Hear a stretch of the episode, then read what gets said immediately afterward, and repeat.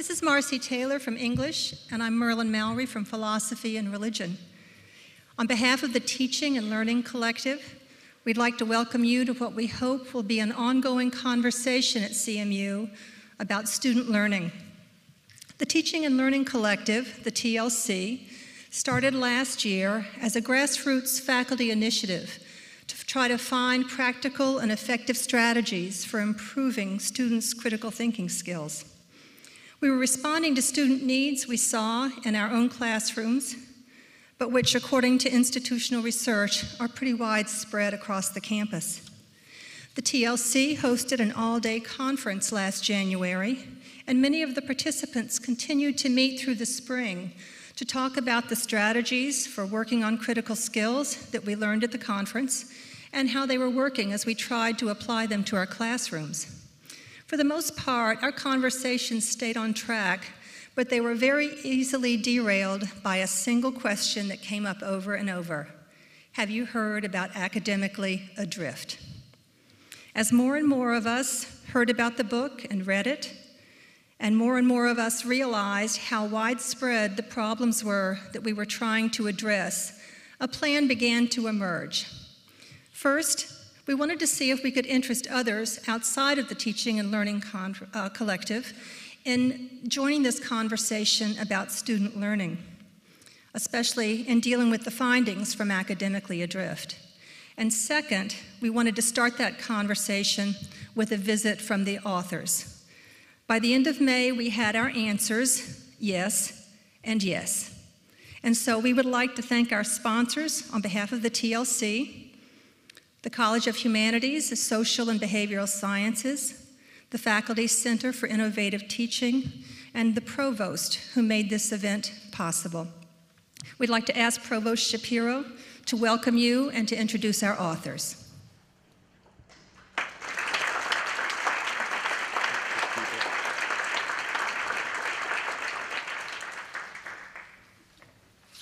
Good evening. Welcome to tonight's talk. First, I would like to thank the Teaching and Learning Collectivity for their efforts in bringing together, uh, to bringing to, to us tonight Dr. Arum and Dr. Roksa for, to our campus for tonight's talk. CMU's mission statement states, at Central Michigan University, we are a community committed to the pursuit of knowledge, wisdom, discovery, and creativity. We provide student centered education and foster personal and intellectual growth to prepare our students for productive careers, meaningful lives, and responsible, responsible citizenship for a global society. In achieving our mission statement, a primary goal for the university must be and is student learning. We like to think that our students are very different when they complete their undergraduate program at CMU than when they first came to us.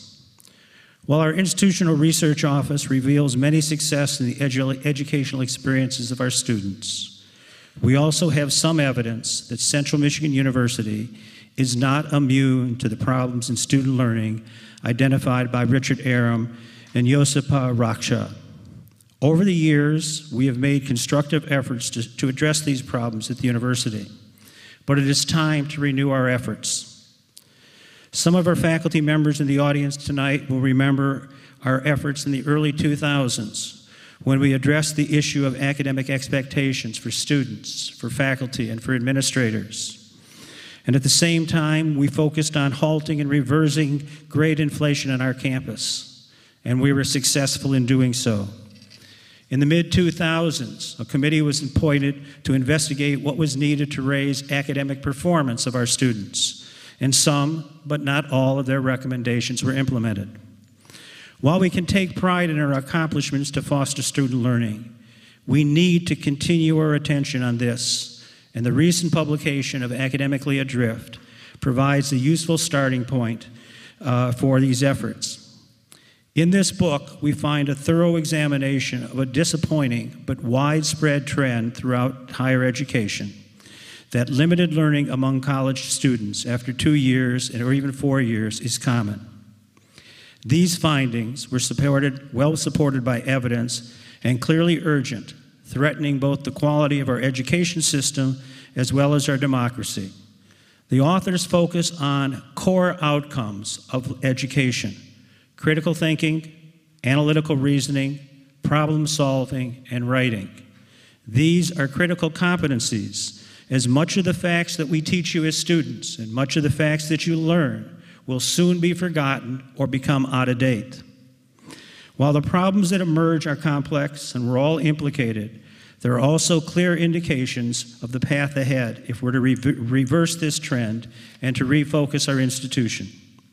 Our greatest concern is, of course, our own university and our own students. And it is so, it is so, and so it is up to us to consider the evidence, the problems and solutions that make our own way forward to improve student learning. We need all the university community to be active participants in these efforts. We are grateful to have Drs. Arum and Dr. Roksa here to begin our efforts, and it's my honor to introduce the two speakers tonight. Dr. Richard Arum is Professor of Sociology and Education at New York University and Program Director of Education Research of the Social Science Research Council. He authored Judging School Discipline The Crisis of Moral Authority and co directed a comparative project on expansion, differentiation, and access to higher education in 15 countries, which was then published as Stratification in Higher Education, a comparative study. Josipa Roksa is Assistant Professor of Sociology at the University of Virginia. She's also a faculty affiliate at the Center for Advanced Study of Teaching and Learning at the University of Virginia and a fellow of the National Forum on the Future of Liberal Education. Please welcome them to our campus.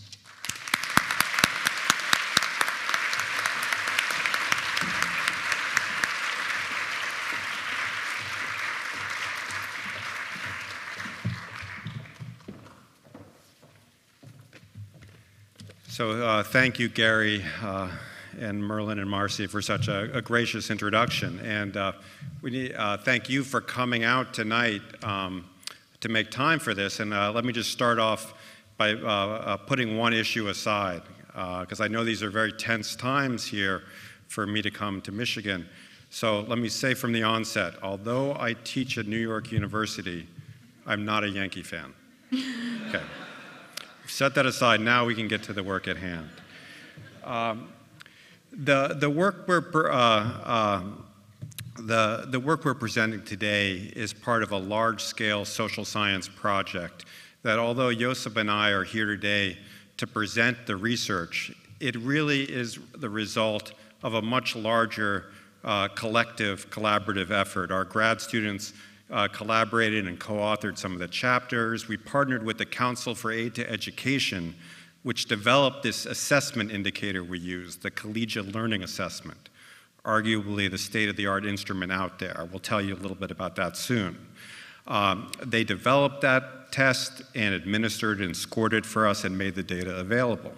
We also partnered with 24 colleges and universities that opened their doors to us and with students that consented to be part of our project, um, uh, took the assessment, surveyed, and uh, uh, made their, allowed their transcript data to be made available to allow this social science project. It also required the funding of uh, uh, uh, a large number of foundations, including Lumina, Carnegie, Ford, and the Teagle Foundation. Uh, so we're up here presenting today, and we're presenting uh, in part on this book that came out in January. It got lots of attention. It's, uh, if, you were, if you're an avid reader of Doonesbury, you might notice that last month it even appeared in the Doonesbury strip on a Sunday. Um, the book is on only the first two years of uh, college student outcomes. Uh, we wrote the book, but it's published for University of Chicago Press. Academic presses move very, very slowly. They had the manuscript, took them about two years to get it out. By that time, we had data on all four years of college student outcomes. So we'll update the book, we'll give you data on all four years. And also, we now have followed these same students who graduated, if they graduated on time in fall 2009, we have uh, uh, uh, continued to follow them up for the last two years into this very difficult economic environment that we're, we're living in. And so we care about these issues because we care about these students. And so, how are they faring today? We'll, we'll, we'll, we'll update the book with those findings tonight as well. Now, what are you going to walk away with today at the end? And the, you're going to have specific answers to four research questions. We'll also talk a little bit at the end about what we think is going on, why we're getting the data results we are, the findings we're, we're getting. We'll, we'll also discuss what colleges and universities can do about what, uh, these problems. However, that's interpretation. That's, that's our best guess, why this is the case and what to do about it. What we're going to have concrete answers on as social, based on the social science is these four questions here. First, are students learning critical thinking, complex reasoning, and written communication while at college? It's not everything a college and university is about. It's about, you know, your subject specific skills. You might be learning social skills, all sorts of other things.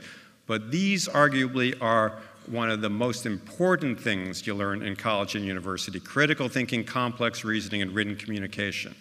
The higher order skills, the generic skills that translate from job to job, industry to industry, occupation to occupation. These are the things that you can take with you the rest of your life to make you an effective democratic citizen, but also effective uh, as an employee in the labor market.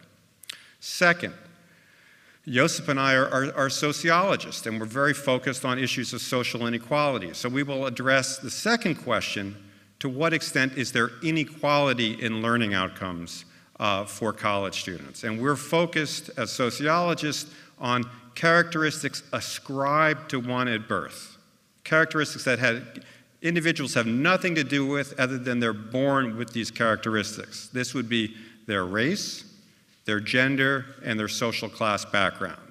And these factors affect social inequality in schools, labor markets, and so on. So we'll ask the second question Is there inequality in learning outcomes in higher education?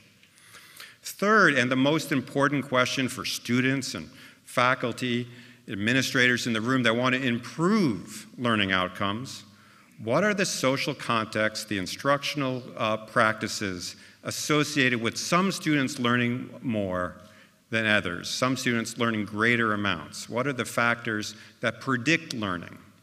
And then finally, as I mentioned before, we'll look at how uh, these the college graduates in 2009 are faring today in these difficult uh, economic times. Now, if you wanted to answer that question in K through 12, it would be a fairly easy thing to do, right? There are lots of large-scale data sets in which the federal government has tracked, you know, 10, 20,000 of students over time, giving them tests um, in math and reading, usually sometimes science, year after year, and you could actually see how much are student's learning, which ones are learning more, what factors are associated with that. Well, once students enter higher education, there is actually nothing like it. They do not test student learning. We only follow students to see if they're graduating. And that's an important task. We want students to graduate, but we also want them to have these kinds of skills. So to answer the questions which were just posed, we had to design our own study and collect our own data. Um, the study that we are using, we are calling the, collegiate, uh, the determinants of college learning. It's a longitudinal study, that's important to note. So we are following students from the fall of 2005, when they first got into college, through their college careers. So through the sophomore year, and then through the end of their senior year, and subsequently into the labor market, one year out and two years out. Right? And so we have the same students at multiple points in time, and we can really see what kind of skills they came in with in 2005, and then what happened to them over time. Um, it is a large-scale study. Uh, as Richard mentioned, we had 24 institutions, about 2,300 students in the first two years. It changes slightly if you look at subsequent years. And those institutions vary a great deal. Okay? They represent U.S. higher education quite well. They're small schools and big schools, public schools, private schools, different levels of selectivity, um, different, all four regions of the country, urban, rural, etc. So the schools that are in the study represent well um, how we may think about higher education as a whole. So the students were asked a series of questions. They were asked about uh, their study habits, about the courses they were taking, about the activities they were engaged with, um, a range of, range of things that we may want to know about what college students are doing. But we also gave them um, this test that is called CLA, okay, the Collegiate Learning Assessment. It's a test that aims to measure these general higher order skills, so critical thinking, complex reasoning, and writing. Now, this test, it's a direct measure of learning, okay? And why is that important? Is because in the past, we've always, we've often asked students, you know, they spend four years into college, the senior year you have your exit survey, and you're asked, well, how much do you think you've learned? Well, students all think they've learned a lot. Okay? So the question was, can we document that? Can we have some kind of objective measure that actually shows the gains from the freshman to the senior year? Um, and so this is a direct measure of learning. It's not a multiple choice. We think that's important. And the measure is designed to place students in the kinds of situations they may face in the labor market, right? So it is a holistic assessment based on real world scenarios.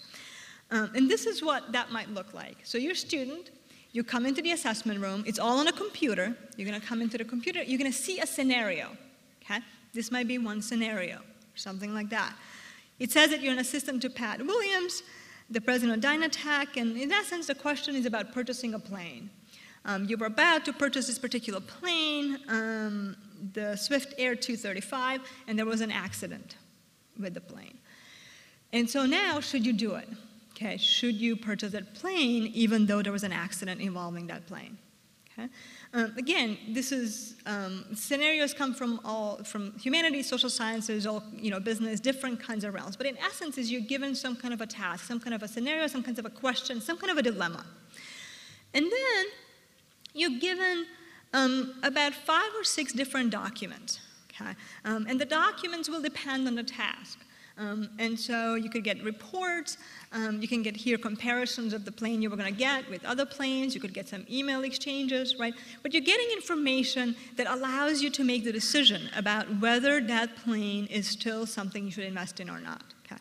So the student's job, okay, or the task, is really to read all of those documents, to think through them, to analyze them, synthesize the information, and then use it to write an argument okay, whether you should actually purchase that plane or not. Right? And so when we're talking about critical thinking, complex reasoning, and writing during the talk today, what we're talking about is students writing an essay to this kind of a prompt, and that essay being evaluated. And so that is going to be our judgment um, in terms of critical thinking, complex reasoning, and writing. If you want to learn a lot more about the different tasks, about how they're scored, how different dimensions are assessed, uh, you can see the website that's down at the bottom. So, you know, that's not an easy task to do, right? This is a complex task with multiple documents to consider, synthesize information, and write a logical argument based on it. Not a simple task to do, but exactly the kind of task you would expect college students to be able to do better at the longer they were uh, enrolled uh, attending uh, uh an institution. So now you know a little bit about our assessment indicator. You know that we surveyed them and collected their transcripts. Let's cut to the chase. Let's get to the findings. The next two slides, I think, pretty much tell it all.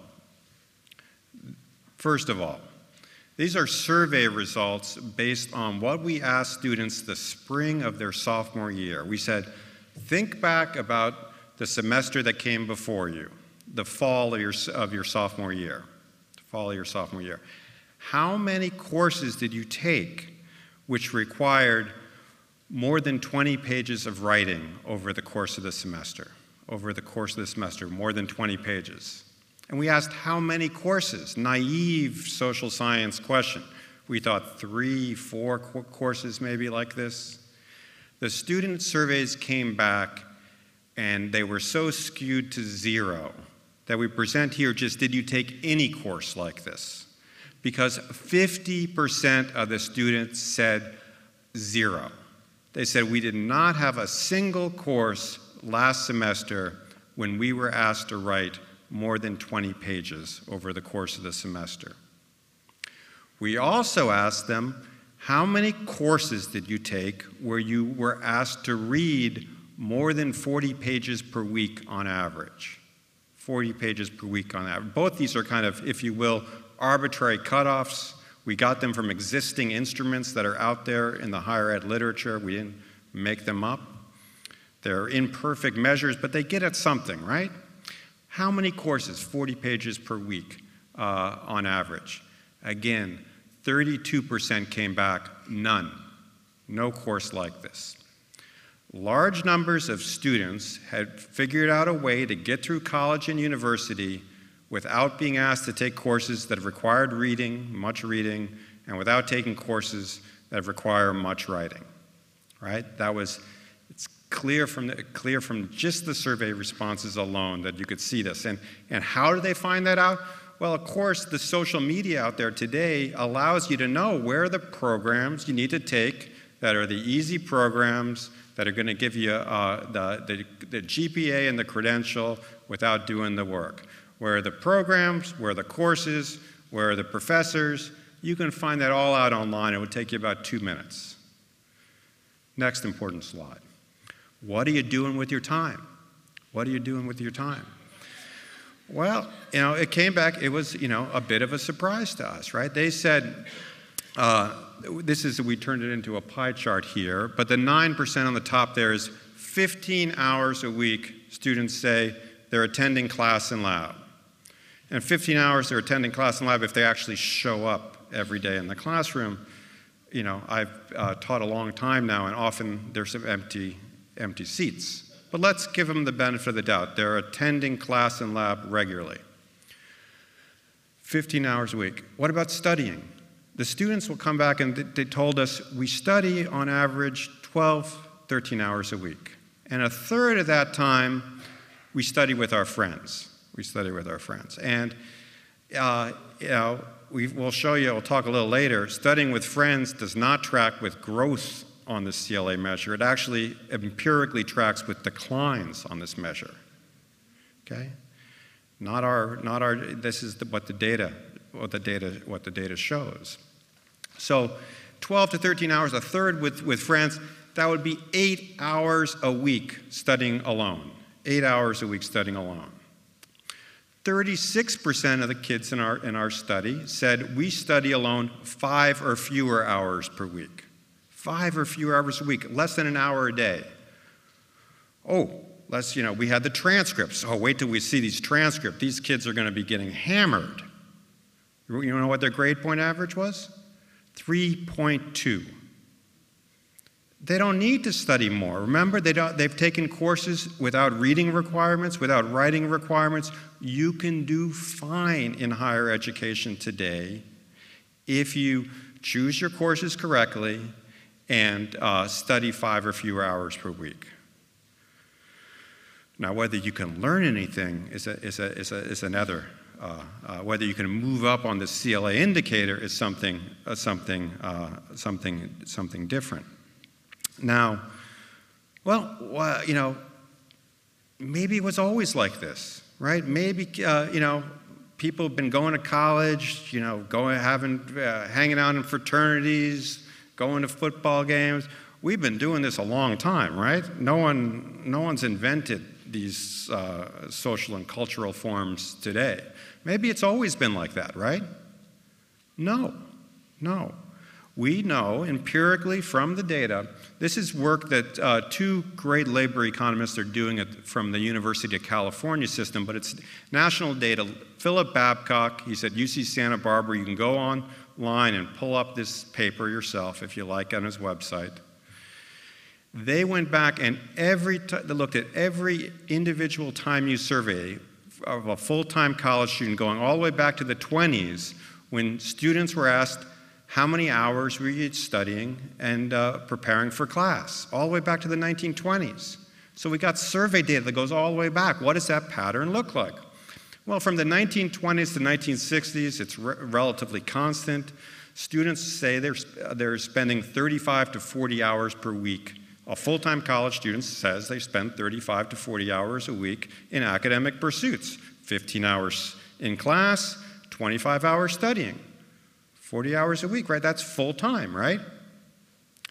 Something happens in 1960 where the meaning of a full time college student, what it means to be a full time college student, changes. Something changes either in the institutional culture or the larger culture, but you see from 1960 on a dramatic decline in how many hours a full time college student uh, um, spend studying.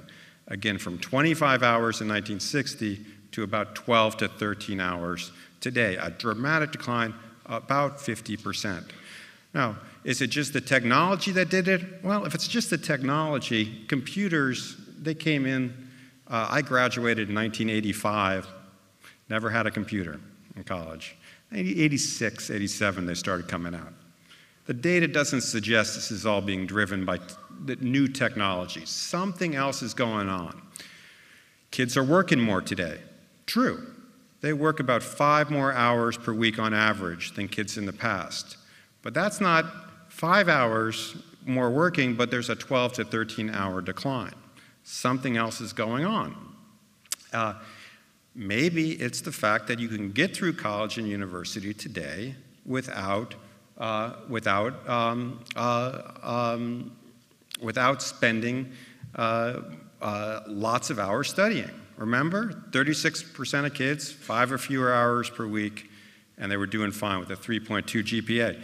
Now, in, to show that, to, to really uh, make sure you're, you're clear on the point, there's a survey also of entering freshmen, entering freshmen, orientation weekend. They start in 1971. They asked people coming into college and university, do you expect to get a B average or better? In 1971, 27% of kids said, Yes, I expect to get a B average or better. What about today? They asked the same question 70%. 70%. And of course, you know what? We don't disappoint, right? The customer is always right. Students are consumers and clients. They expect it, and we meet those demands. But by meeting those demands, where the grades are given out like it's candy on Halloween. We sell, we sell the students short. We sell the students short in, in serious ways. Now, a, a, way to see this is uh, we got into the CLA results here. But notice you don't even have to see the CLA results to know what the story is going to be. If you just ask students what they're doing on college campus, large numbers of them, not every student, some students are working, we found students working hard in every college and university we looked at, we found some taking reading courses with reading requirements, writing requirements, studying long hours, and uh, gaining a lot on the CLA. We found that everywhere, but large numbers were not. And so if you look at the results here, let me just emphasize this. It's not a surprise that 36% of students don't show any real gains after four years of college and university on this test. Uh, by real gains, we mean if the CLA was a 100 point test, 0 to 100, 36% of, of, of, students didn't go up even one point over a four year period. And if you guys think it's just the CLA, oh, these guys got a crummy measure. Every measure is imperfect. We'll concede that point immediately. The CLA is an imperfect, limited measure that's got problems like all the rest. But I would tell you to look at uh, some what our colleagues are doing down at the Wabash Study of Liberal Arts uh, Schools. They've got uh, three dozen uh, other colleges and universities, 4,000 students. They're not giving those students the CLA measure, they're giving them a different, a multiple choice measure of critical thinking and complex reasoning uh, called the CAAP test. And what are they finding? they're finding results identical to ours. Our results are not a product of our sample, they're not a product of our instrument. They're a product of the reality of higher education today, where again, large numbers of students are able to navigate through with very little asked of them. Okay, so Richard's job was to make you all depressed, and my job is to bring some hope to this conversation. Let's see if I can do that. Uh, so on average, right, gains aren't that impressive, and there are many students who are not showing gains over two years or even four years of college. While that is true, there are gains. Okay, there are students who are showing incredible gains over time, who are spending lots of time studying, who are taking hard classes. So there's lots of variation, right, within this gloomy picture. And so some of the after we saw the gloomy picture, we were trying to figure out what are some of the experiences, some of the contexts that may facilitate learning, right? Under what conditions may students actually show improvement and not have these kinds of patterns? So we ran lots of different models, and I'm not going to bore you with that. I'm going to just give you a summary slide of the factors that mattered at the end, right? So if you take the students, you, you control out their background factors, their SAT scores, AP classes, all of that stuff, and you're just looking at how much they're improving between freshman and sophomore year. These are the factors that make the difference. Okay?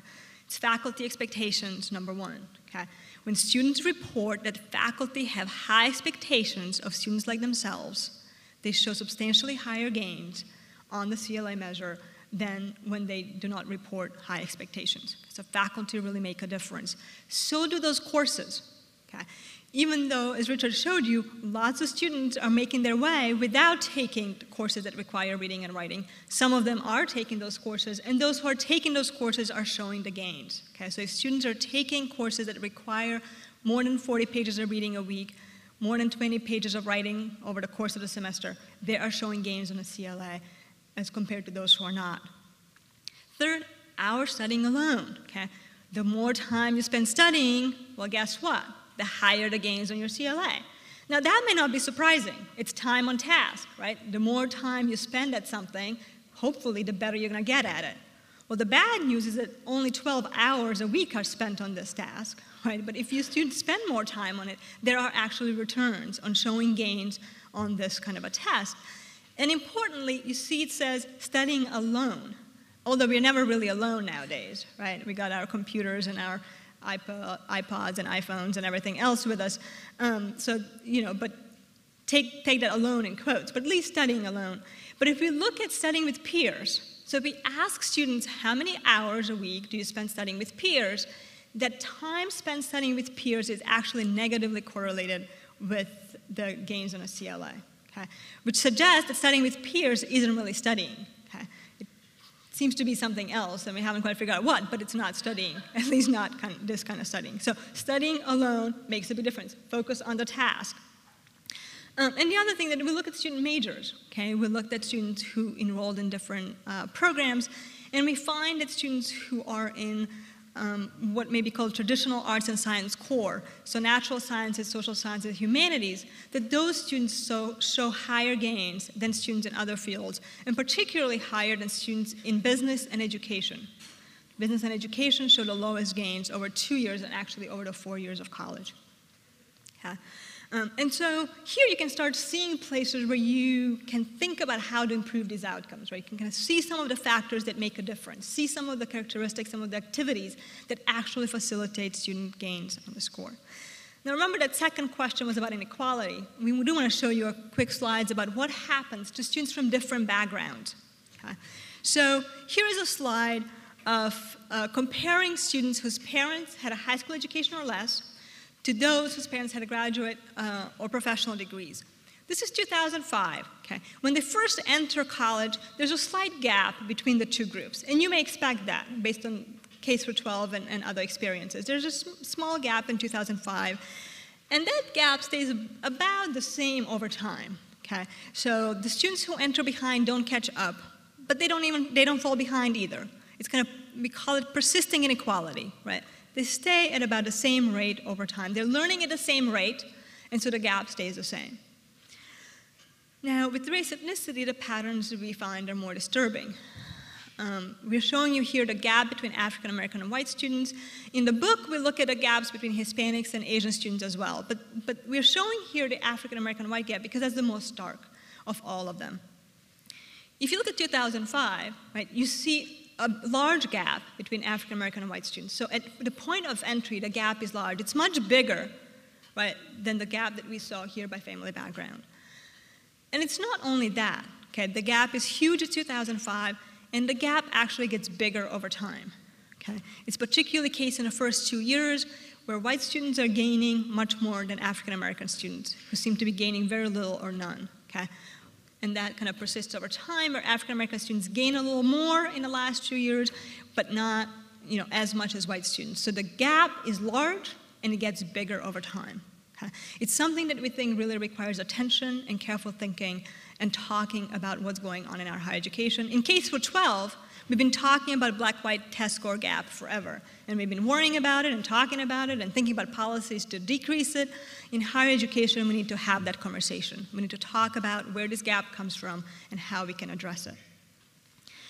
Now, you know, talking about the faculty expectations and our studying and these gaps by uh, family background and race ethnicity brings us to another really important point, which is where does the variation in learning come from? You can think about this as a question of, you know, who makes more of a difference? Okay.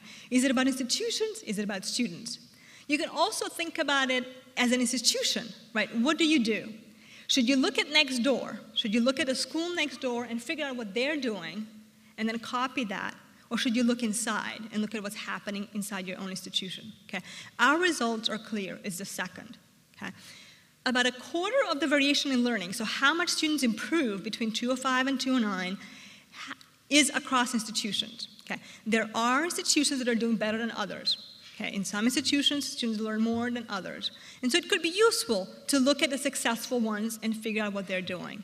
But most of that variation, okay, almost three quarters of it, is within institutions. Okay? And what that says is that every institution has students who are taking hard classes, who are studying hard, who are showing improvement on this test. Our colleague at Wabash, Charlie Blaich, says every school has a zone of excellence and a zone of despair. Every school has students that are dedicated, showing the gains, committed to the learning, students who are not doing those things, and lots in the middle who are kind of muddling through and finding their way in the middle. And so, one implication here is right that while we are often tempted to look next door, the best place to look is to look inside, to figure out at your own campus what groups of students are doing really well, what groups may not be doing as well, and how you can help them and how can you improve their learning. Now, some of that variation eh, across institution um, is related to selectivity, and you may expect this finding that more selective schools show slightly higher gains than less selective schools. This is a finding that's not that surprising. We see it in all kinds of other measures. We see it at graduation. Okay, so graduation rates are slightly higher at schools with more selective, at more selective schools and less selective schools. So it's a pattern that's seen, and so it's worth, you know, it's worth to note. But keep in mind that even in these selective schools, there is a lot of variation in terms of how much students are actually gaining and which students are gaining and which ones are not. Now, as Richard pointed out at the beginning, by the time the book came out, uh, the students were not only done with college, they were actually in the labor market, in graduate school, they made the transitions after college. And so the question is, how are they doing? How are they doing one year out, two years out? We're going to show you here a quick slide about how they're doing two years out. Okay, so this is two years after they graduated from college. This is 2011, May. They graduated college in 2009 they're not doing that well. They've entered a very difficult labor market. Right? This is a very difficult time to be graduating, very difficult time to be entering the labor market. You can see about a third of them are back in school. They're attending school full time. Um, you know, only about 52% are actually working full time. Many others are working part time or actually unemployed. If you exclude students who are in school full time, almost 7% of college graduates are not employed. Okay, they're unemployed by official definition, meaning they're not working and looking for work. Okay? That's a very high percentage, particularly when we're talking about college graduates. We're supposed to be doing way better than any other group. The other way to see how they're doing is some of the other indicators you see in the second part. Okay? They are heavily indebted. Okay? They're having trouble with labor market transitions, but they have a lot of debt on their hands. Okay? Two thirds of students report having loans, and those who have them have about $26,000 worth. Okay? Um, the fact that they're struggling is perhaps best reflected in the second bullet there, suggesting that about a quarter of the students two years after college are living back with their parents. Okay?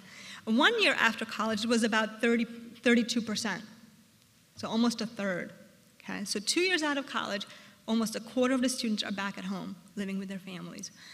And it's not only that they're kind of struggling with the labor market, struggling with the transition of getting a job, getting a stable job, a good paying job, but they're also demonstrating lack of what we would call civic engagement and civic awareness. Okay? We have asked students, um, whether they read newspapers, online or in print, monthly, weekly, daily, never. And we have a third of the students, okay, these are college graduates, two years after college, in these very difficult times, who are saying, we don't read the papers, or we read them monthly or never. Okay? And again, online or in print. And then we ask this question about uh, you know, discussing politics and public affairs. I think it's a really important component of a democratic citizenship, of democratic society, that you actually engage with others and discuss public affairs. And it was discuss public affairs in person or in print, um, you know, on, on, email, on the phone, with family, friends, coworkers. I mean, anybody. Right? I mean, this should have been a 100% answer. Right? You can find somebody to talk to about public affairs. Well, you know, almost 40% of the students are saying we do this monthly or never. Okay? So in addition to showing low CLA gains, which I think is something for us to think about, I think this is another part of the puzzle that we need to really pay attention to. The students are not only leaving college with relatively low levels of skills or little improvement in critical thinking, complex reasoning, and writing, they're also not developing some basic uh, kind of ideas and attitudes about participation in a democracy. Now, the good news here is that these outcomes that we are showing you actually track with what students do in college. So if you look at students who have high CLA scores, let's say in 2009, or who show engagement during college, who spend lots of hours studying, who showed improvement over time, who were taking those courses that require reading and writing. So if you look at the academically engaged students, they show much better. They do much better on these outcomes. They're less likely to be unemployed. Um, they're more civically engaged, they're less likely to live at home, et cetera. So what students do in college, okay, and what kind of attitudes, disposition, skills they develop while they are in college, and those things end up tracking later with what happens after they leave, both in terms of labor market as well as other outcomes, civic and otherwise. And so it's important to keep in mind that what we do here matters not only for CLA, but matters for life after you leave here and after uh, college is over. Now we're going to try to, now that we adequately depressed you, and uh, we're going to try to suggest some avenues of change uh, and some, some places that we may want to think about of how do we, how do we improve the situation, uh, assuming that we have convinced you that this is a situation that requires our attention. Well, seeing these kinds of results, okay, uh, people may be tempted to argue for federally imposed accountability. I mean, you see these results, you see how little learning seems to be happening, that many students are making it through college, taking easy classes, and you can get really concerned. And well-meaning people can, you know, suggest developing some kind of accountability system like we have in K through 12. Okay, we strongly argue against that kind of a move. Okay, we've argued in a book, we've argued other places that developing a federal accountability system is not the way to go. Okay? Um, it would have a number of unintended consequences. Our measures aren't ready for that kind of accountability system, right? So the federal accountability system is not the way to improve the higher education uh, in this country. We think accountability should happen at the lower levels in a system, and Richard's going to talk about it in a minute in terms of what exactly do we mean by that? How do we facilitate accountability, not at a federal level, at institutional level and lower levels in a system? Now, while we argue against federal government getting involved in accountability, we still think they should do something. And there are two avenues that they could actually help out and make substantial uh, you know, impact. One is that they could provide resources to institutions like this one that are trying to innovate. They're trying to think about these issues, that are trying to develop new programs, new ideas, new strategies for tackling these issues, right? They can facilitate innovation and reward institutions that are being uh, innovative and they're considering these kinds of issues, but providing them with resources to do so. And the other thing that we think they really need to do is to collect data. You know, again, in K through 12, we have huge national data sets that tell us how well students are doing over time, you know, 10, 20, 30,000 of them. In higher education, we don't have that kind of data. The study we have here it's good, it's solid, it's far from perfect. Okay? We need large national data sets that will track large numbers of students across many institutions over time. So for social science purposes, so we can learn, you know, what groups are learning, what groups are not. How can we identify what factors really make a difference and what factors don't? And we need that data for social science research. So we, we have just a few more slides on what in, we think institutions should do, and then we'll open it up for, uh, for questions and answers. But the next one, what institutions should do, it really starts with a question before that. Why do we get these patterns? Why, what is, ex- if this is occurring across the board in higher education, in college after college after college that we looked at, if, if the amount of studying has dropped in half in all sorts of institutions, if grades have gone up, if students are not getting exposed to reading and writing virtually everywhere, large pockets, something systematic is going on, right? It's not a question of bad actors. It's not a question of, you know, some lazy students or lazy faculty or evil administrators. Something is going on in the system that the system is set up to give you these outcomes. And we argue very strongly in the book that what's going on is that all the incentives in higher education are to focus on something other than academic rigor and undergraduate learning. All the incentives from top to bottom are to focus on other things. So let's start administrators. Administrators, when they go and talk to their trustees and their regents, what do the trustees and regents ask them to, to, to focus on? What are the questions they ask that? Almost everywhere, you get the same kind of questions. First, what's the financial bottom line? How much money have you raised? How much external, uh, how much new faculty research dollars have you brought in? How, what is the graduation rate of your students? What are the entering test scores of students? all sorts of questions like this. What about the new, how many new buildings have you put up? All worthy goals, but notice nowhere on that list is how are students learning? Nowhere on the list are trustees and administrators asking the most basic question How are you measuring undergraduate learning on your campus? Where is it? Uh, where are there problems? There's problems in every institution. Where are there problems, and what are you doing to fix it? If trustees and regents don't ask administrators those questions and hold them accountable, well, how are you going to get changes down below? Then go down to the faculty. Hardworking, hardworking people, right? Highly selected people, yeah, giving their lives to be educators and to devote to their research. What are they asked to do? Well, the faculty in the room know the answer. It's all increasingly, no matter where you are, it's about research and scholarship for promotion, for tenure, for raises for outside offers. It's all driven by research and scholarship, right? If teaching is valued at all, how does it measured? You know that, right? Course evaluations, right? The end of the semester, what, how did I do in my course? Did you like it? Well, you know, I keep telling my students, I don't care if you liked it. What's that got to do with it? I, did you learn?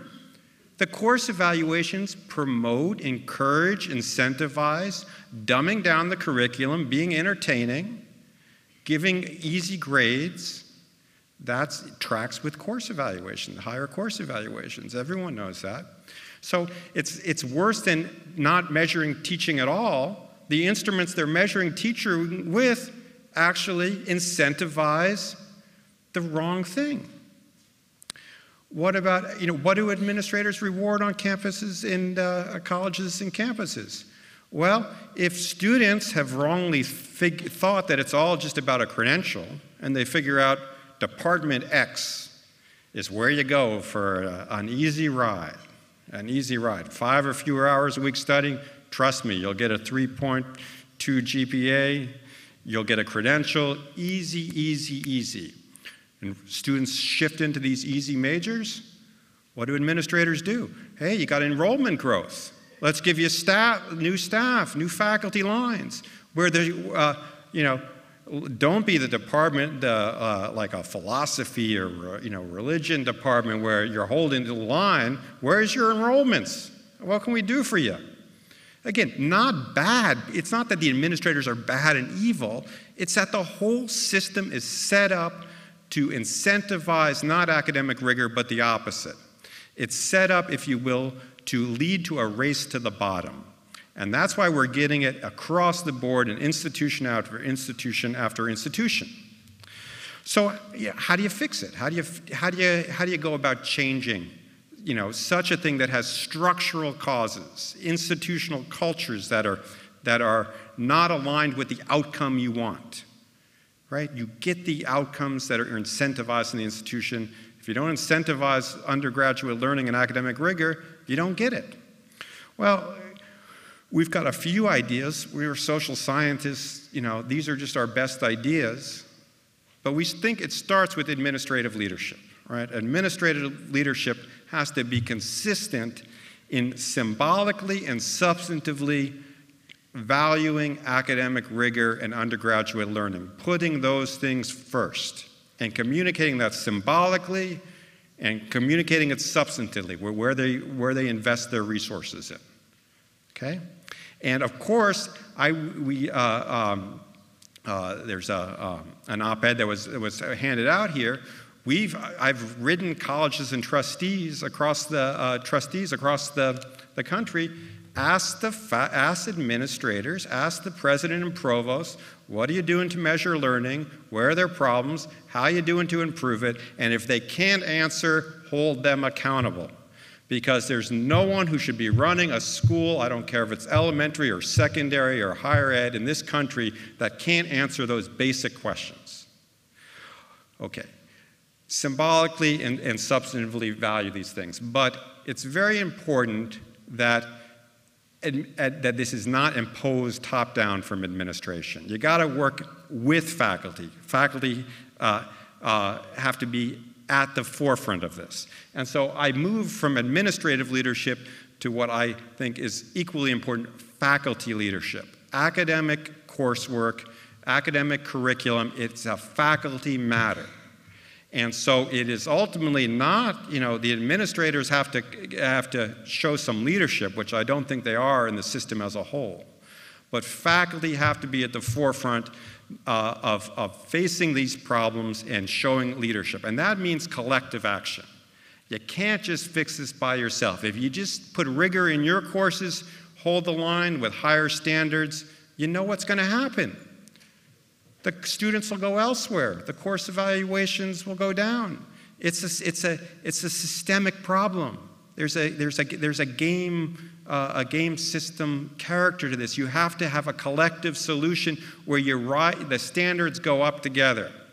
Standards go up together. You have to have agreement. What does a course require in terms of reading and writing? Not, not syllabi, syllabi by syllabi, but in general, what are our standards? What are we trying to do here?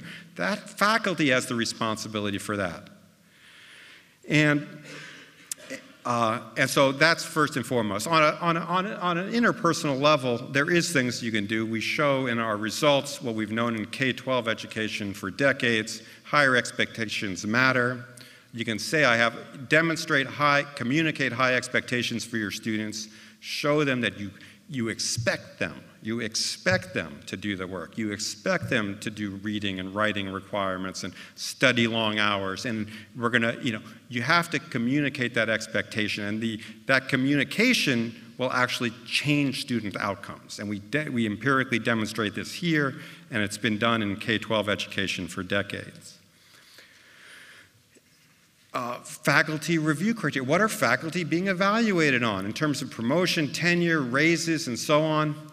Now, this is a delicate question and one that really has to be answered institution by institution. But faculty as a whole should get together on their campus and say, do we have this right? Do we have the balance between research and teaching and service? Do we have that right? Or is there something, uh, have we, have we over time slipped and gotten that out of, that's gotten out of, uh, uh, uh, uh the balance is off now? Again, and when you measure teaching, you do it not with these course evaluations, which measure the wrong thing, but with multiple indicators to assess teaching quality. Now, we know how to do that. It's not rocket science. You look at syllabi, what's on the syllabi, you look at student work, and you do peer observations where faculty go in and, and evaluate each other. Right? We can do this. We can do this if we're committed to it and if you have the will to do it. Finally, and this is um, our, our last real slide, there are other things that administrations can do in order to support all these efforts. First of all, we believe there should be institutional research capacity. Colleges and universities, uh, uh, we don't believe in accountability coming down from the federal government or from the state because the most variation in learning is within your college and university. But in order to get that, you got to have a good institutional research office that looks at student outcomes across the whole college and university to identify problem areas that need improvement and areas that are exemplary. Right? You have to have a good IR office to do that. Second, you need a teaching and learning center. Faculty, this is, uh, comes, I see a lot of students in this audience. This comes as a surprise to some students. Faculty who are up in front of you teaching, by and large, have often had no preparation, or if I'm going to be generous, little to no preparation on how to teach. They're trained to do research and scholarship. They're trained in their doctoral programs to be the best at, at the research and scholarship area in their disciplines. And so they often come to colleges and universities not really knowing how to, how to teach. It's, and some of it you can, you can figure out as you go, but since we're not preparing our PhD students to be uh, good teachers, you got to have the supplementary resources at the institution, the teaching and learning centers, to, to uh, help support those that are struggling in this area and want to do better. Finally, student support services. Now, if you look at the trends in higher education over the last three decades, the number of full time faculty is in sharp, sharp, steep decline. Sharp, steep decline. Colleges and universities increasingly are spending money on student support services. Those numbers are going up, up, up. If the model of a, of a, of a college and university is a consumer client model, then you need a lot of support services to keep the consumers and clients happy to support them in their dormitories, in their social life, in their, in their uh, um, athletic facilities, and so on and so on and so on. And so these professional staff positions are on the increase everywhere. Now, some of that stuff is good. I'm not going to say, you know, I don't want to. Uh, I don't want to say that there's no benefits to it. To, to uh, a lot of it is very good, but some of it is really, it's great if you could afford it, but you can't do everything. So, where are the resource allocation decisions going to be based? They have to be based on supporting the core of the mission, which is about undergraduate learning, and the faculty and full time faculty have to be at the forefront of that, right? They have to be, that's where the investment has to, has to be. If there is support services, and there, sh- there should be some, you got to make sure it's aligned with the academic outcomes you want. It's not just supporting student engagement for its own sake, it's aligned with getting the academic outcomes you want to see. We're happy to take questions. Is, these are our email addresses. We have a website, uh, uh, um, uh, highered.ssrc.org. Uh, We've got free reports on this if you if you don't got the money to buy the book, please go online, get, download a free uh, PDF report where we have the four year data findings and uh, uh, some of our findings. We have all the media coverage up there, some resources to use as well. Uh, and of course, we have the Doonesbury strip from uh, uh, August up there. you'll find that there too. thank you for being such a gracious audience, and we're happy to take questions.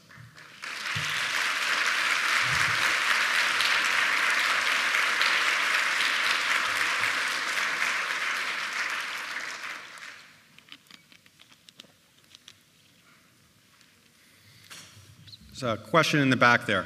Hi, I, uh, I'm a brand new faculty member here, and uh, I had a great um, new faculty orientation where they assured me repeatedly that um, their, uh, that academic rigor was correlated with positive student evaluations.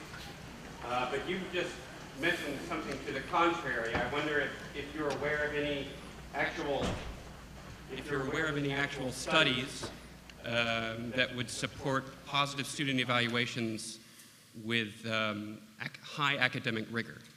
Yeah, so the, uh, there's some really good work on, on this. Um, they're correlated most strongly with expected student grade, um, the, the grade that a student expects to get. And there's some logic for this. If the faculty tells me I'm getting an A, you know, I must be learning something. It must be a good course, right?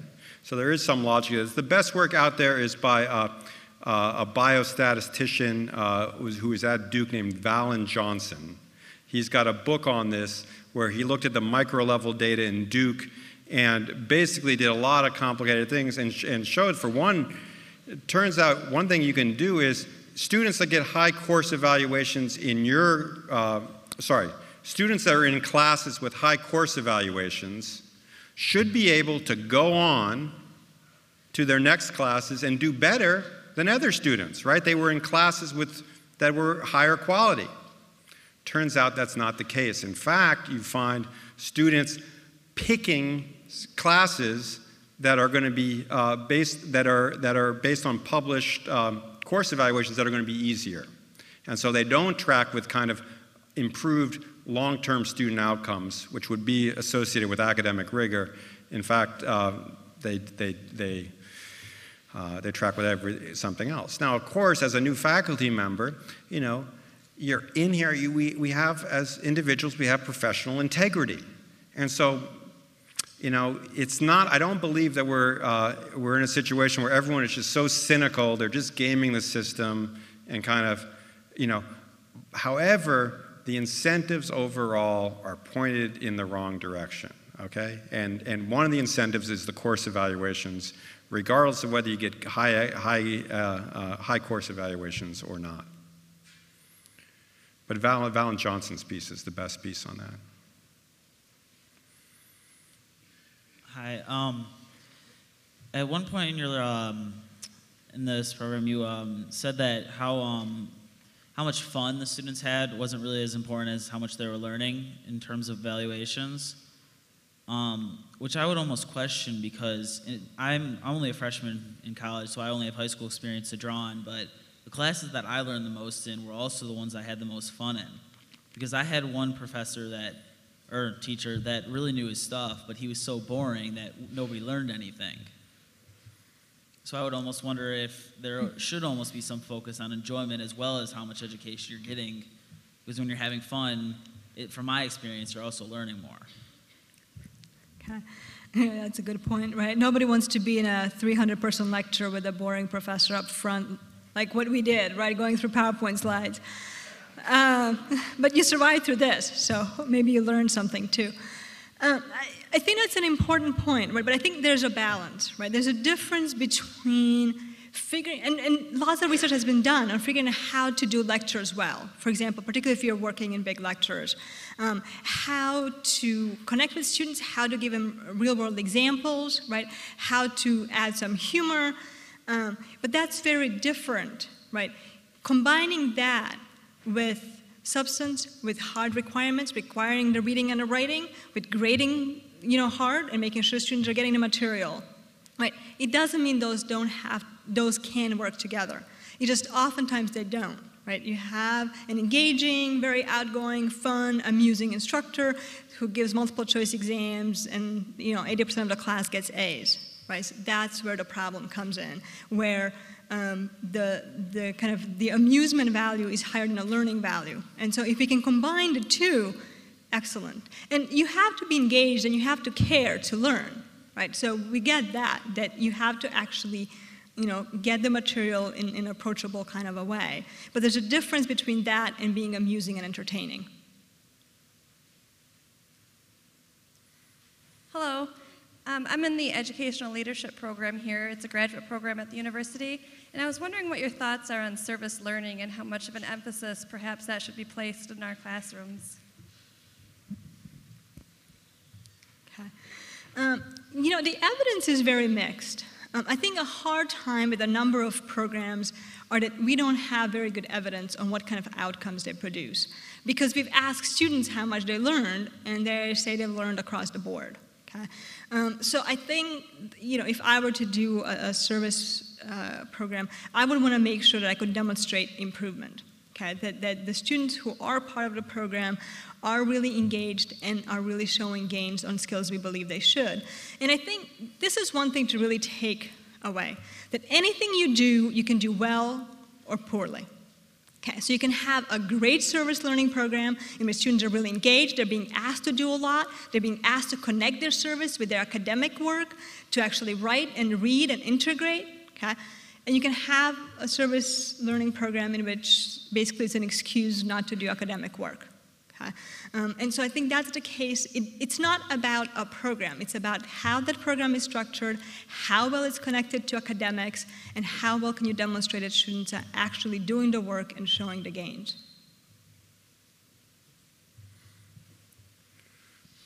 Hi there. you indicated in your research that students who majored in traditional studies uh, saw the greatest increase in the critical competencies. Is there a correlation, or uh, why is this? And then, secondly, is there anything that can be incorporated into the other studies that would improve uh, the students' um, critical competencies? Yeah, so we did, uh, uh, we go into this in much greater depth in the book.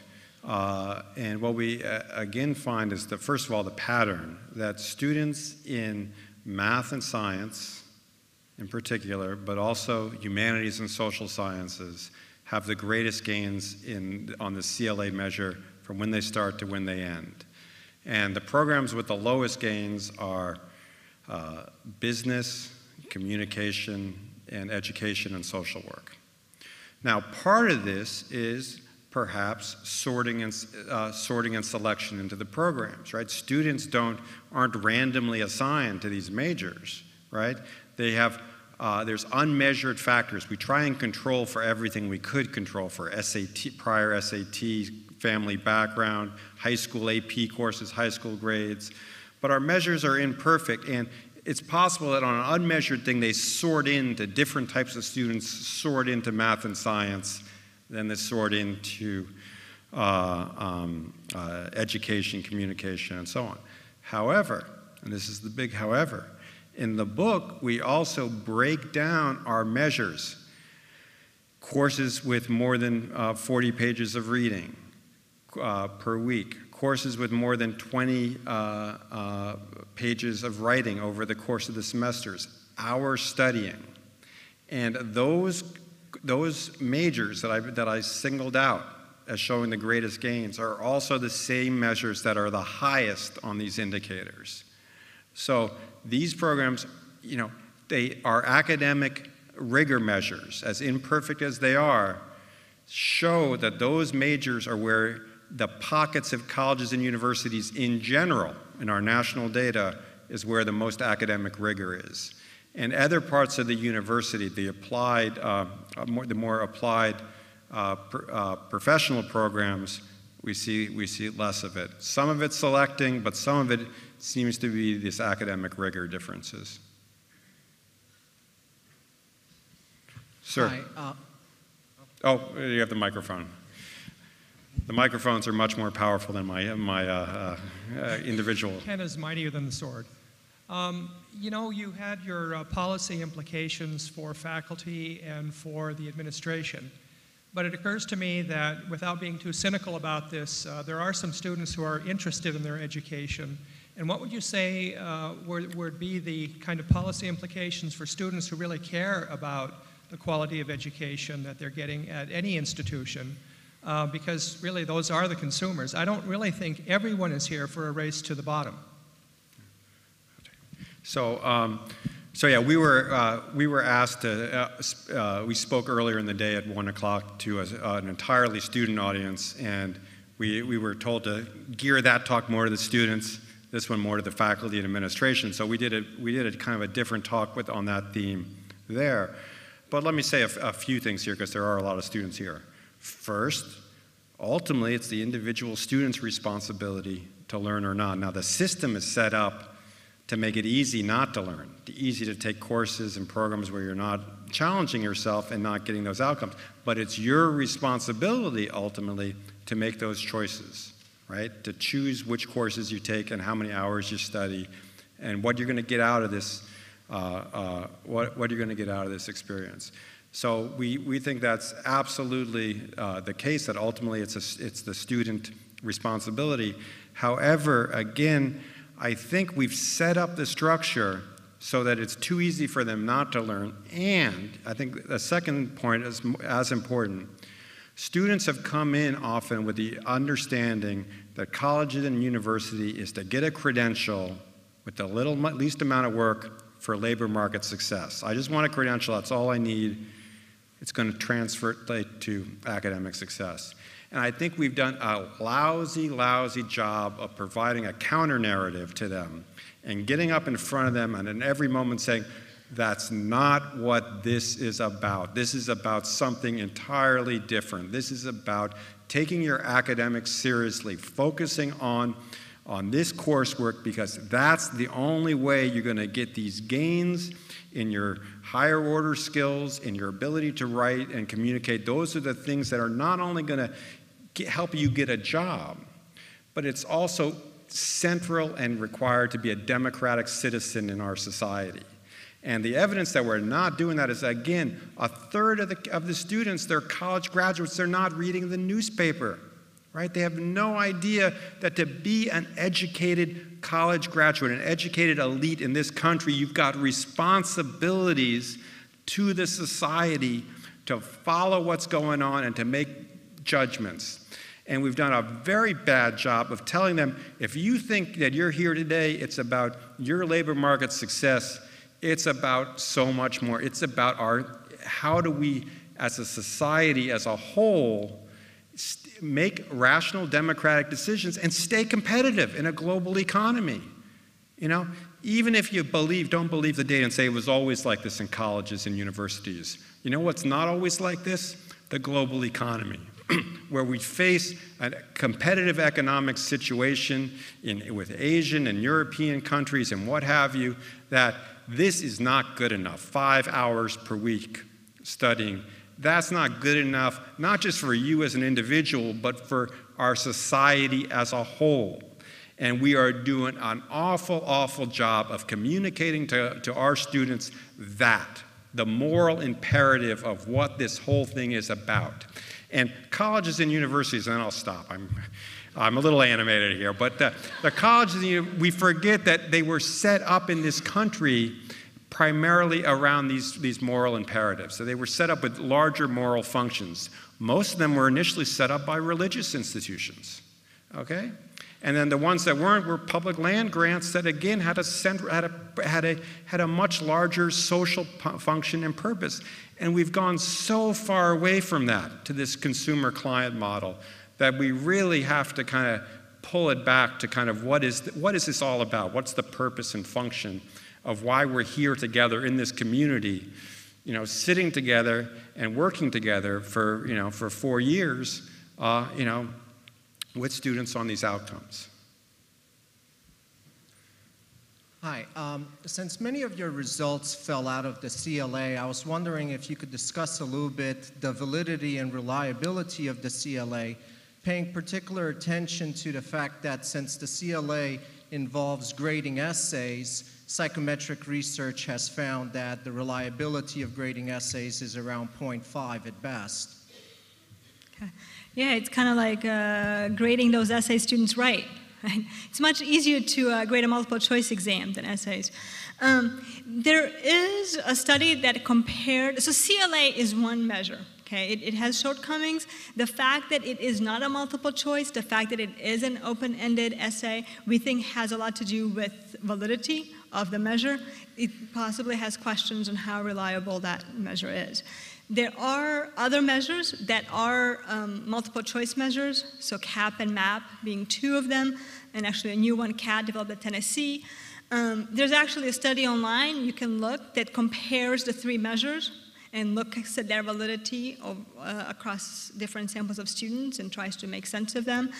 One thing that I would point out is that if you look at our results based on CLA, and if you look at the Wabash data that Richard mentioned earlier that uses a CAAP, which is a multiple choice test, different sample, different number of students, different number of institutions. The gains over four years are virtually identical. Okay, so ours is about 0.47, theirs is about 0.44 standard deviations. Okay, so you have two measures that potentially have very different issues that produce identical results. And I think that gives us some pause to think about, you know, we need to improve the measures, we need to make them better, we need to work on developing them. At the same time, different measures, different samples, different students, same results, gives us some a reason to pause. I mean, the, the trouble is uh, the CLA with all its flaws, and we're the first to acknowledge its limitations. There's no other better measures out there. And all the other measures that are out there, they're showing the same thing. And again, if it was just the CLA results weren't great, dismiss it, go home, relax. Remember, we started with the course requirements and the hour studying. You can't dismiss that stuff as easy. There's something going on here that we have to have the courage to face. And just saying that the CLA measure is flawed and imperfect, that, you know, I'm the first to agree with that. But that it's, it's the best we have. If you don't like it, you know, the CAAP result shows the same thing. And if you don't like the CLA and the CAAP and the MAP that are all showing the same thing, come up with your own, come up with an indicator. You do develop it. Okay? And until we can, we got to face the reality of, of what the data is telling us. I note that you didn't demonize uh, social networking or electronic media unless, it's, unless those are subsumed under your recreation statistic. But your data about um, peer studying seems to correlate pretty well with research that came out of Stanford in 2009 about the inefficiency of multitasking and student misperceptions about that. Any comments? Uh, yeah, I mean, uh, remember we were talking about the peer studying, and uh, again, we, um, um, uh, you know, these, the, I'm a progressive educator. I got nothing about, you know, I'm, I'm, I'm, uh, uh, you know, I'd like to believe in kind of like getting kids together and working in groups would be a great thing. The data doesn't show that. The data, not that you can't do it, but it's a difficult pedagogical model to, to, to implement. And in fact, like the people that have done uh, ethnographies where they're looking at, at peer group studying, they find, that, for example, one thing that goes on is uh, intellectual bullying in the peer groups, where the, the brightest students give all the grunt work to the, to the other uh, students that they think are lower ability. The lower ability students get very little instructionally out of it, but the group as a whole produces the same. You don't have to design the group work that way, but it's difficult. And again, we don't train professors to teach in, uh, to teach in the first place. Now, uh, you had a broader question about what are the effects of kind of the, the, the social media and the technology and multitasking. Uh, again, I think, remember we said students spend on average only eight hours a week studying alone, and 36% uh, study five or fewer hours a week studying alone. You know what? I went with uh, your provost to the library right before here and walked through the library, and there were a lot of students out there with laptops. What I, what I observed was a third of them had Facebook up, a third. Okay? Some of them have Facebook up in your, in your classes, as you know. Right? What it means to study alone is completely different than today. It's you're, you're constantly bombarded with the social media and the uh, um, the emails and the Facebook and the texting. And so you don't have that, that same, uh, uh, an hour studying alone is different, experienced differently than in the past. Now, there is this stuff, you know, out of cognitive science. We're sociologists, not cognitive science, so we're getting pretty far removed from our expertise here. But there's interesting stuff there that, that suggests that around the plasticity of the brain, that we're much, much better today at making snap judgments like you do on the internet, right? Go to that web page, don't go to that web page, this information, not, we can sort through quick, quick, quick, quick. Well, we, that part of our brains are strengthened, and the parts that do deep thinking around these higher order skills, critical thinking, complex reasoning, those neural pathways, there's some evidence that are actually, they're, they're being weakened. Now, again, I'm a sociologist. I don't even I don't know the the, the validity of that research and uh, the reliability of it and so on, but it's interesting. and it's hard not to. And the multitasking stuff, we do know that. You, you know, we think we can multitask, but uh, there's enough accident statistics on the on the highway about texting and driving that we know that's not true. You, you know. Yeah, this actually follows sort of on what you were just saying, and that is I'm wondering the extent to which what's happening in the university is a direct consequence, or at least strongly correlated, with what's happening in K 12, what's happening in the family, what's happening in the culture. In other words, how the students are when they get to campus now versus in 1960 or 1970, and what, you know, how that factors into our, our challenges. Um, that's a good point in terms of what has happened uh, to higher education over time. Higher education is part of a society, right? We're not exempt from what happens in the rest of the world uh, and what happens outside of these walls. Uh, we are a part of that. Um, now, you know, enrollment into higher education has grown over time different kinds of students have enrolled but you know there are different ways to look at it one is if you look at those hours studying and those drops over time Okay? Those jobs have happened for all groups, okay? For students from different family backgrounds, for students from different, um, you know, racial ethnic backgrounds, students in different majors, students with different levels of preparation, okay? It has happened for everybody. It doesn't mean there's no variation there, but it means that everybody has gone down. And so the, the question is, you know, we, the students we are getting now um, are arguably different. And, and, higher education has at times used it as an excuse, right? We are getting students now who are not as prepared uh, to handle the challenges of higher education, who have all kinds of issues, and, and, and that's true. But I think if you admit students, it is your responsibility to figure out how you are going to help them learn and develop. Uh, um, and since the 1980s to 2000, the enrollment growth has really been at two-year schools, not four-year schools. Okay, four-year schools had actually, you know, maintained relatively stable enrollments. And so the question here is, yeah, are students different today than they were back then? Probably. Are we living in a different culture? Is this consumer attitude that we're talking about only in higher education? No, it's everywhere right? It's kind of coming into higher education from the outside. So are we working in a different world? I think we are working in a different world. But that just means that we have to think much more carefully about challenges and addressing the difficult world, not to kind of say, well, you know, it's different now, it's more difficult, and so we can ignore it. Yeah, and, uh, and again, we, our work, we study on value-added growth. And so students might be starting down here, but all students can learn. All students can be, experience rigorous coursework and improve from it or not. And so, uh, but absolutely, it's much, it is part of a broader problem uh, with very diverse uh, uh, uh causes. Um, uh,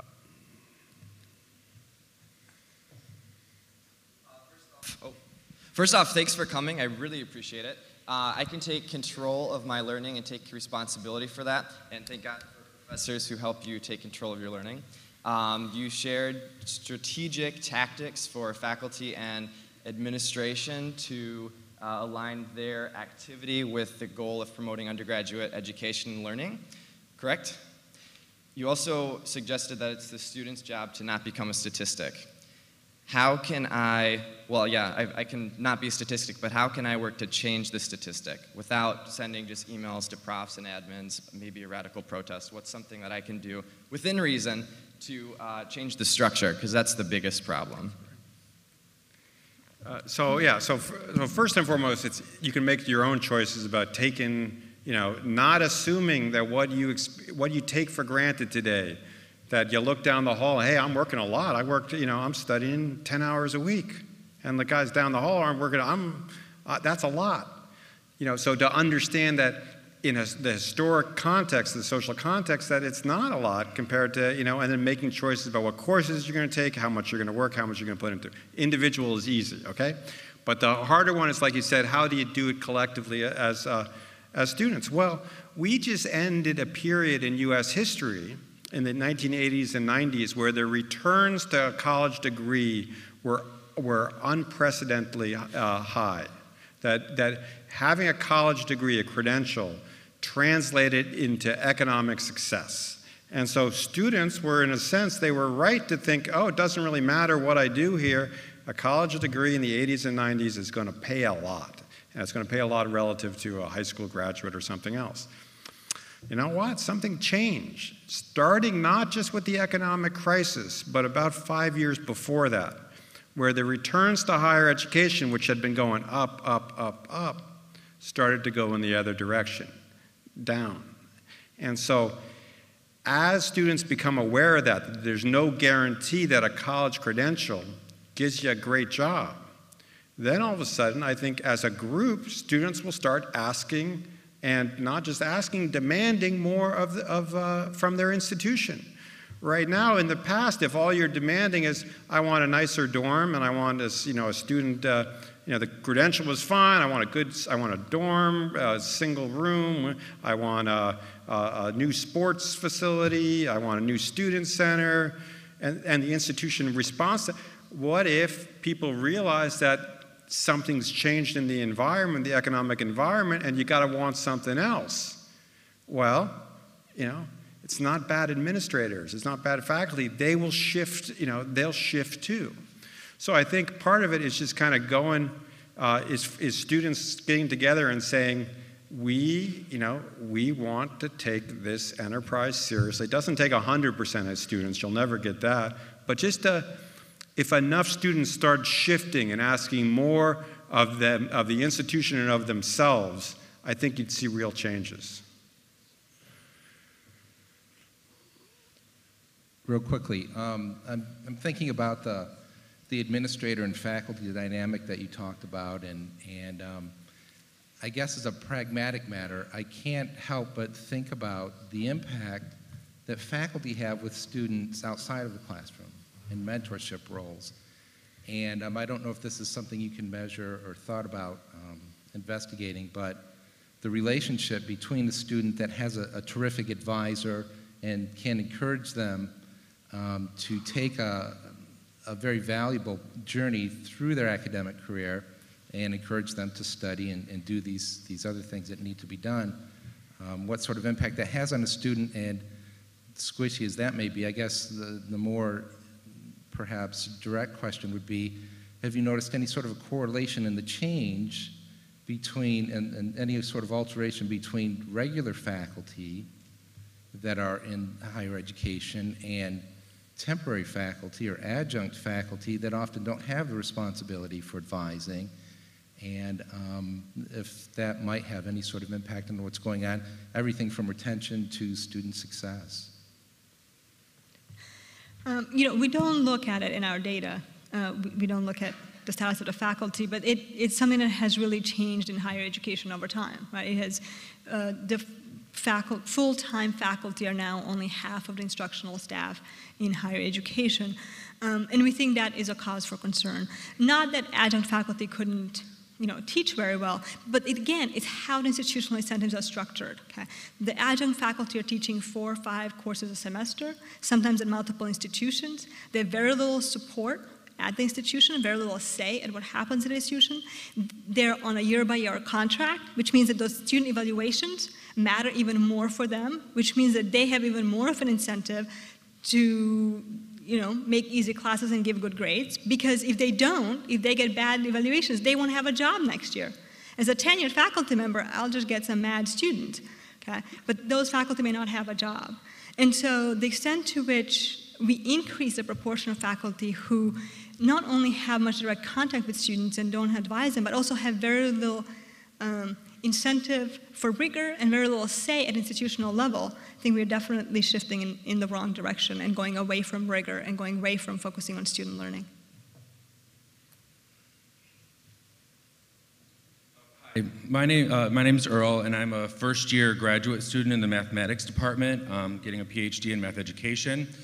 And uh, this summer, when we were in our training to be teaching courses, we were told, uh, because we're teaching Math 105, which is intermediate algebra, um, a requirement for their core for all students, um, that we should expect between 40 and 50% of our students to fail the first time taking our course. Um, that wasn't very encouraging, and after their first exam, they were certainly meeting that expectation. After that first exam, I had a very candid conversation with my students about the strategies that maybe got them through high school. We're not going to allow them to prevail here in college, and we talked about some strategies. What I'm wondering is, as an educator now and future educator, what can I do to encourage my students further to take control of their education and to, like uh, the student back here said, not become one of those statistics? Yeah, so um, one thing, uh, first of all, the math, uh, students in math programs are actually doing pretty well, like in terms of the value gain in the CLA, probably not because they're all experiencing that instructional model. Uh, so um, uh, rigor doesn't mean failing students. Uh, but having high standards, how do you do, how do you do, how do you have high standards across the board? Right? How do you have high standards that, that people aren't gaming and going from course to course, uh, program to program? Well, I got a really easy way to do it. Ready? I got a solution. It's going to cost you nothing, right? So get out your pens and pay your, your, your, pen. Very simple thing. Your course transcript. What grade did you get in the class? What is the average grade of the students in the class? One simple fix. Cost the institutions nothing. They can switch the switch like that. And so you end up knowing from the transcript at the end what is the student's GPA and what is the average difficulty of the class they took so that the grades have some meaning. So people can't game the systems with cr- crazy hard grading like that and crazy easy grading somewhere else. Right? It would be a simple, simple uh, uh, solution um, to do. And it would actually, employers might actually start looking at the transcripts again. We asked these graduates when they moved into the labor market did the employer, for the 52% that actually had full time jobs, did the employers ask to see the transcripts? By and large, they did not. There was about 20% of the students with full time jobs, the employers wanted to see the transcripts. Employers don't want to see the transcripts because they don't know how to make heads or heads. It doesn't tell them valid information. And so, what do employers end up doing? A lot of them are doing something like what I do when, I'm, when, I, when, I, when I hire folks. I give them, I give applicants a competency test. I give them something to do, a performance to do, you know, like the CLA. And you see what they can do. It tells you a lot more than where they got the diploma from, and and uh, what the GPA tells you. That tells you doesn't give you much information anymore. So, but we could fix it by again a, simply just average course grade. Average course grade. You wouldn't have to impose a bell curve, you know, across the board. Just simple fix, and it would go a long way to kind of, you know, sorting out this problem of kind of declining standards. Um, hi, I'm a senior here at CMU, and I'm studying communication disorders. Um, in the state of Michigan, in order to be a speech therapist, you have to have a master's degree, um, pretty much, period. So um, this past semester, CMU had 270 applicants, and they take 30. Um, so my courses are incredibly competitive. Um, this past year has been, and especially with this, your book, has really hit home. I graduated from high school with a 3.9 GPA. I carry a 3.88 now and I don't remember the last time that I cracked a book. Um, so I guess two things. For the student in the back, I would love to get together with whomever asked what a student could do because, um, you know, as for me, for the people that are teaching my courses right now, those are also the people who are deciding which of us are getting to grad school. I'm not in any position to tell them that they're doing a bad job. You know, I'm not really in any position to say, well, hey, I would like you to, you know, I'm, I'm not in any position to demand more right now. Um, but I will say that it's very frustrating when I know that at $346 a credit hour for a four credit class, I was paying $33 and, and some odd change per session every day that I came to class. And after you crank those numbers out and you realize that, you know, I've got a, a PhD speech language pathologist that's got 25 years of experience standing in front of me that has so much to offer, but yet I'm still memorizing this chart. I, I feel, I don't know for the math individual up there, um, but as a student for me, um, the, I, I, think that you can even go with math for the, you know, the higher reasoning and the, the more complex thinking. How can I apply this to what I'm going to really do? How can I apply this, you know, um, chart of autism characteristics to what I'm actually going to do. Memorizing this chart isn't going to do me any good, but figuring out how I can apply what I've learned to this will. And I just find it incredibly frustrating when I get a test that says, you know, just a, a week ago, and I'm in five, 600, 700 level classes, what, what is the definition of this? What is the definition of this? I don't, I can look up the definition of something, but I would like somebody who's got 25 years of experience to say, hey, this was a difficult situation for me. Let me tell you what I did, or, you know, let me explain um, this from, you know, not a rote perspective, or, you know, I, I just, anyway, so. Well, I just, I, you know, I just want to thank you, you know, uh, these comments from the students, you know, are what, what makes this really, uh, you know, uh, rewarding. No, thank you. So, um, but let, let me uh, let me let me let me say something to the to both these students who, who've uh, talked. Uh, there's a, I have a, a friend, an historian in um, uh, NYU, who studied uh, the Berkeley Free Speech Movement, right, which is the start of the student movement in this country, and he came to me after this book was published, and he said, "This is the is this was one of the central issues of students who mobilized on the Berkeley campus around the free speech issue. They they had all sorts of a political agenda, but one of their primary demands was that the institution there had become corporatized, militarized. It had been doing everything about instead of focusing on students and undergraduate education. And that they were, that was a central demand of, of the student movement at the time. It wasn't just all about stuff out there.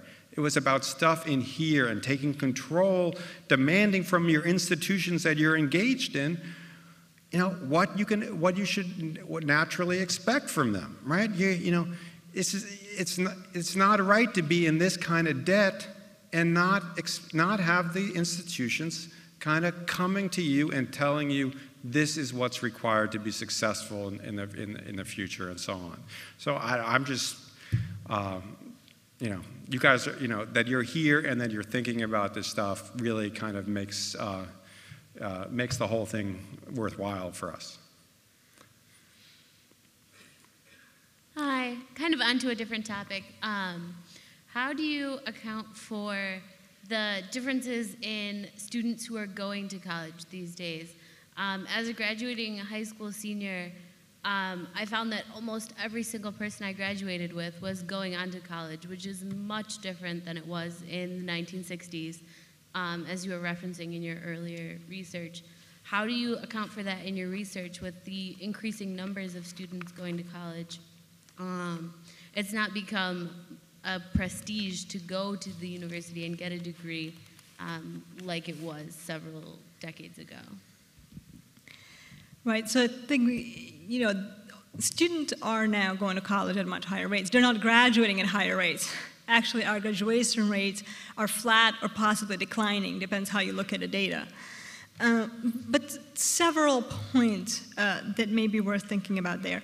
One is that when students, uh, high school students get to college, okay, at the beginning, if you ask them what they expect of college, many of them say they expect it to be much harder than high school. And then they get disappointed because they figure out that college is just as easy or maybe even easier. Okay? So the fact that more of them are going doesn't mean, you know, inevitably that college is this unattainable very difficult thing because college has become easier for many high school students who are now prepared to do that. Um, also, I think the question is if we admit students, right, I think the responsibility of the institutions is to make sure that those students are learning and improving over time, right? I mean, I, you know, why? If we are admitting students into higher education, they are paying the tuition, they are getting the degrees, some of them. It is our responsibility to make sure they're learning and they are improving over time. Um, and, you know, they are different, times are different, but I don't think that changes the core responsibility that we've had in the 1960s and that we have right now, which is to make sure that undergraduate learning is at the core and that that is our mission and that that's what we focus on and improve over time. I think we have time just for one last question. And, um, and then we'll call it an evening. I guess I get to be it. Um, I'm Lauren McConnell. I teach at CMU. Um, I was struck by your statistics about uh, the negative impact of, of group studying, and I wondered if you have any uh, good research on the effectiveness of group work in the classroom, because that's certainly a huge trend. I can, you know, there is lots of great research on particular uh, models inside, uh, in classroom in particular, and sometimes inside learning communities um, versus outside of the classroom. The evidence seems to suggest that there are ways of structuring student learning in groups that are very productive, but it involves a great deal of training on behalf of faculty, a great deal of understanding on behalf of students in terms of how and what this task entails. It involves thinking through the evaluation procedures. It in, so it's not impossible. It's that it's often not done that way, right? It's oftentimes that we tell students, here's a task, go find a group, go do it. And then, you know, they wait until the night before, and then somebody just decides, oh my God, this is due tomorrow, let's do it. Um, and that's not, you know, a productive way of doing it. And so I think that's, you know, it, it's doing collaborative learning well is an incredibly difficult task. Organizing teams and making teams be productive and really learning, as opposed to either, you know, uh, kind of segregating out or crashing the night before is, is very difficult. So um, there is research, particularly in the sciences, that shows that particular forms of group learning, especially in a classroom, can be quite effective. Um, but you know, that's not usually what, what we do.